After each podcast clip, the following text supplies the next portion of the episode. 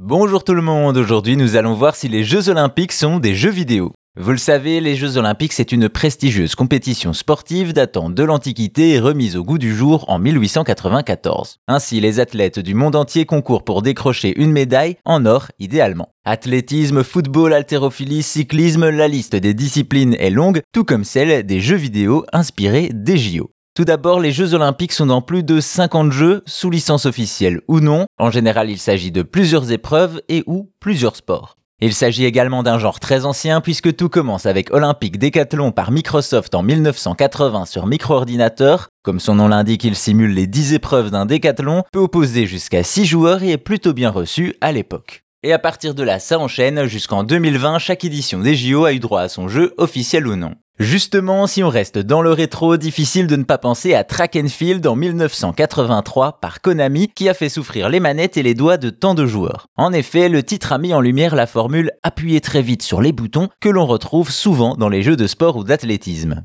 Ainsi, pour avoir le premier jeu sous licence officielle, il faut attendre 1992 et les jeux de Barcelone. Le jeu est développé par Sega et le gameplay n'évolue pas vraiment. D'ailleurs, celui-ci n'évoluera jamais vraiment et c'est un peu le constat avec les Jeux Olympiques manette en main, se contentant de s'améliorer techniquement. Ainsi, les JO d'hiver de Nagano en 98 marquent l'arrivée de la 3D avec un jeu sur PlayStation et Nintendo 64, alors qu'en 2008, les JO de Pékin nous permettent de voir les athlètes en HD, d'autant que si le gameplay change peu, les compétitions sont de plus en plus profondes et mieux représentées. Et ça continue ainsi jusqu'en 2012 et il y a bien eu un titre pour les Jeux retardés de 2020, mais celui-ci n'est sorti que très peu de temps, uniquement au Japon. Cependant, ce n'est pas tout. En 2007, Nintendo et Sega surprennent tout le monde avec Mario et Sonic aux Jeux Olympiques. C'est la première fois que l'on voit un crossover entre les deux mascottes qui vont s'affronter sur le terrain. Les deux firmes reprennent la formule des mini-jeux sportifs avec beaucoup plus de couleurs et ça marche. Au total, 6 jeux Mario et Sonic au JO sont sortis jusqu'en 2020 alors que des rumeurs parlent d'une édition 2024. Ainsi, les Jeux Olympiques sont plutôt bien présents dans nos consoles. Ils ne sont certes ni les meilleurs ni les plus variés, mais restent des témoins de l'évolution technique du jeu vidéo.